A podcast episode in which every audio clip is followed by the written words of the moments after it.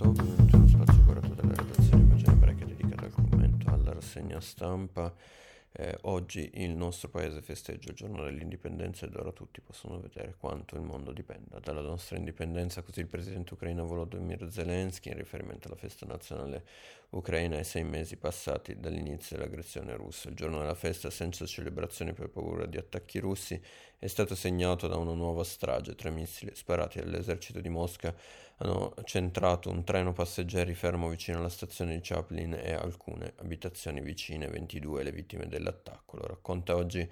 Repubblica, tra cui un bambino di 11 anni. La guerra dunque scrive il Corriere della Sera che ha raccontato anche eh, il discorso appunto di Zelensky che è citato all'inizio, continua nell'assenza praticamente totale di mediazione diplomatiche o contatti dietro le quinte tra Mosca e Kiev, fanno ritenere che per ora prevalga il duro linguaggio delle armi. All'ONU non si è neppure ancora riusciti a mettere d'accordo le due parti per garantire il tour di una commissione internazionale alla centrale di Zaporizhia a eh, rischio di bombardamenti centrale nucleare, eh, racconta appunto il Corriere. Repubblica intanto eh, racconta invece come eh, Putin continui e abbia praticamente completato la sua stretta contro i propri oppositori interni, facendo arrestare l'ex sindaco di eh, Ekaterinburg eh, Rojman, praticamente l'ultima eh, voce pubblica eh, contro il Cremlino che era ancora in libertà, l'accusa di aver screditato l'esercito eh, russo, eh, mi accusano, ha dichiarato eh, l'ex sindaco ai giornalisti prima di essere portato via, fondamentalmente di aver detto questa frase, l'invasione dell'Ucraina. Repubblica ricorda che da quando a inizio marzo è entrata in vigore la famigerata legge sulle fake news che prevede fino a 15 anni di carcere per chi, come Rojman, chiama per nome quello che accade in Ucraina, in tanti eh, però hanno lasciato il paese. A resistere sono rimasti in pochi e, non, e sono sempre meno. Si parla poi dei negoziati tra Iran, ehm, Unione Europea e Stati Uniti, lo si fa eh, praticamente attraverso le parole del primo ministro israeliano Yair Lapid che a fronte di quello che sembra un avanzamento rispetto a questi negoziati esprime nuovamente tutte le perplessità israeliane, anzi tutte le critiche senza riserve di, direi più eh, precisamente appunto di eh, Gerusalemme nei confronti eh, del, dell'accordo. Israele non è eh, contro ogni accordo ma contro questo accordo perché è un cattivo accordo, così ha detto eh, il, pres- il, primo ministro appunto eh, Yair Lapid, il premier come racconta eh, tra gli altri avvenire, ha spiegato che l'intesa finirà per consegnare all'Iran 100 miliardi di dollari l'anno in seguito all'alleggerimento delle sanzioni, soldi che ha spiegato appunto eh, la PID, saranno usati per minare la stabilità del Medio Oriente e diffondere il terrorismo, finanziando i Pasdaran e rafforzando Hezbollah, Hamas e eh, Jihad islamica. Per rassicurare gli alleati israeliani del Medio Oriente, gli Stati Uniti sono intanto intervenuti in Siria contro milizie filo-iraniane, riporta il foglio, era da un anno che gli Stati Uniti non conducevano operazioni del genere contro gli iraniani in Siria e se hanno deciso di farlo adesso è perché Biden ha tre messaggi da recapitare, spiega appunto il quotidiano, il primo agli iraniani, comunque vadano i negoziati sul nucleare, Washington non tollererà altre minacce contro i soldati americani, il secondo si diceva agli alleati per rassicurarli, il terzo contro l'opposizione interna all'intesa, in particolare eh, opposizione che arriva da parte eh, repubblicana. Il messaggio è eh, che eh, l'amministrazione Biden, nonostante l'accordo, non cederà eh, all'Iran e continuerà dunque a colpirlo nel caso in cui lo consideri eh, e ove e dove lo consideri una minaccia.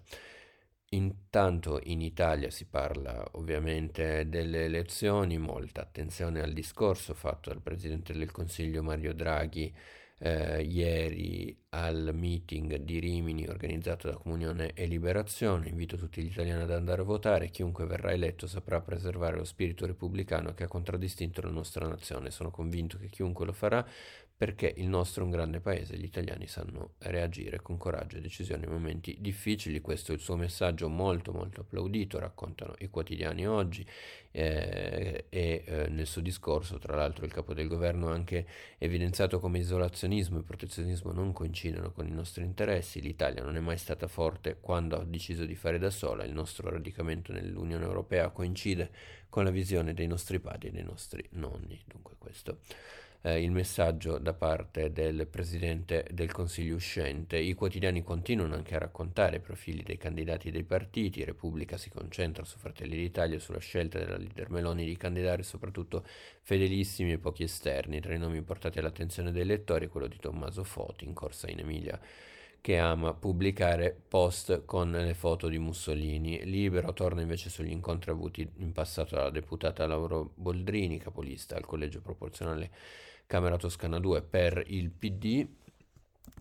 e eh, con incontri che ha avuto con esponenti palestinesi. In particolare ricorda eh, come l'ambasciata, il giornale ricorda come l'ambasciata di Israele a Roma abbia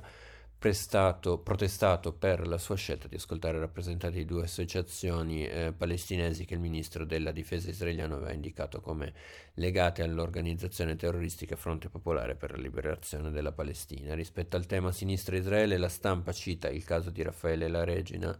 eh, o la Regina, uno che eh, negava il diritto all'esistenza di Israele. Ha fatto un passo indietro e forse non basterà se un big come Stefano Bonaccini lo definisce incompatibile con la nostra comunità politica, scrive il quotidiano torinese. Intervistato dal quotidiano nazionale per Fassino, candidato nel collegio di Venezia al proporzionale, sempre per il PD, sostiene se c'è un partito che si è sempre battuto contro l'antisemitismo, l'antisionismo e ogni forma di ostilità a Israele, questo è il Partito Democratico, questa è dunque la sua posizione.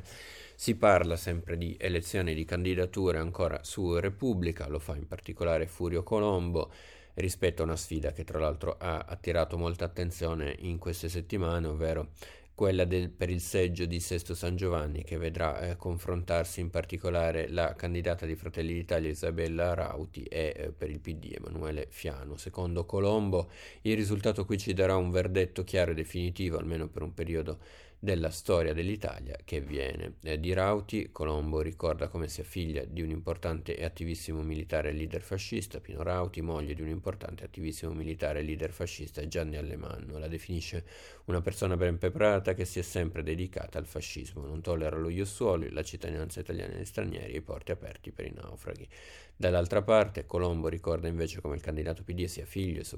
del sopravvissuto alla Shoah nedofiano, partecipi attivamente alla vita della comunità ebraica di Milano e si sia sempre dedicato alla garanzia e alla protezione dei diritti umani e civili come vera impronta della sinistra. Io vi ringrazio per l'attenzione e vi do appuntamento ai prossimi approfondimenti ancora della redazione di Pagine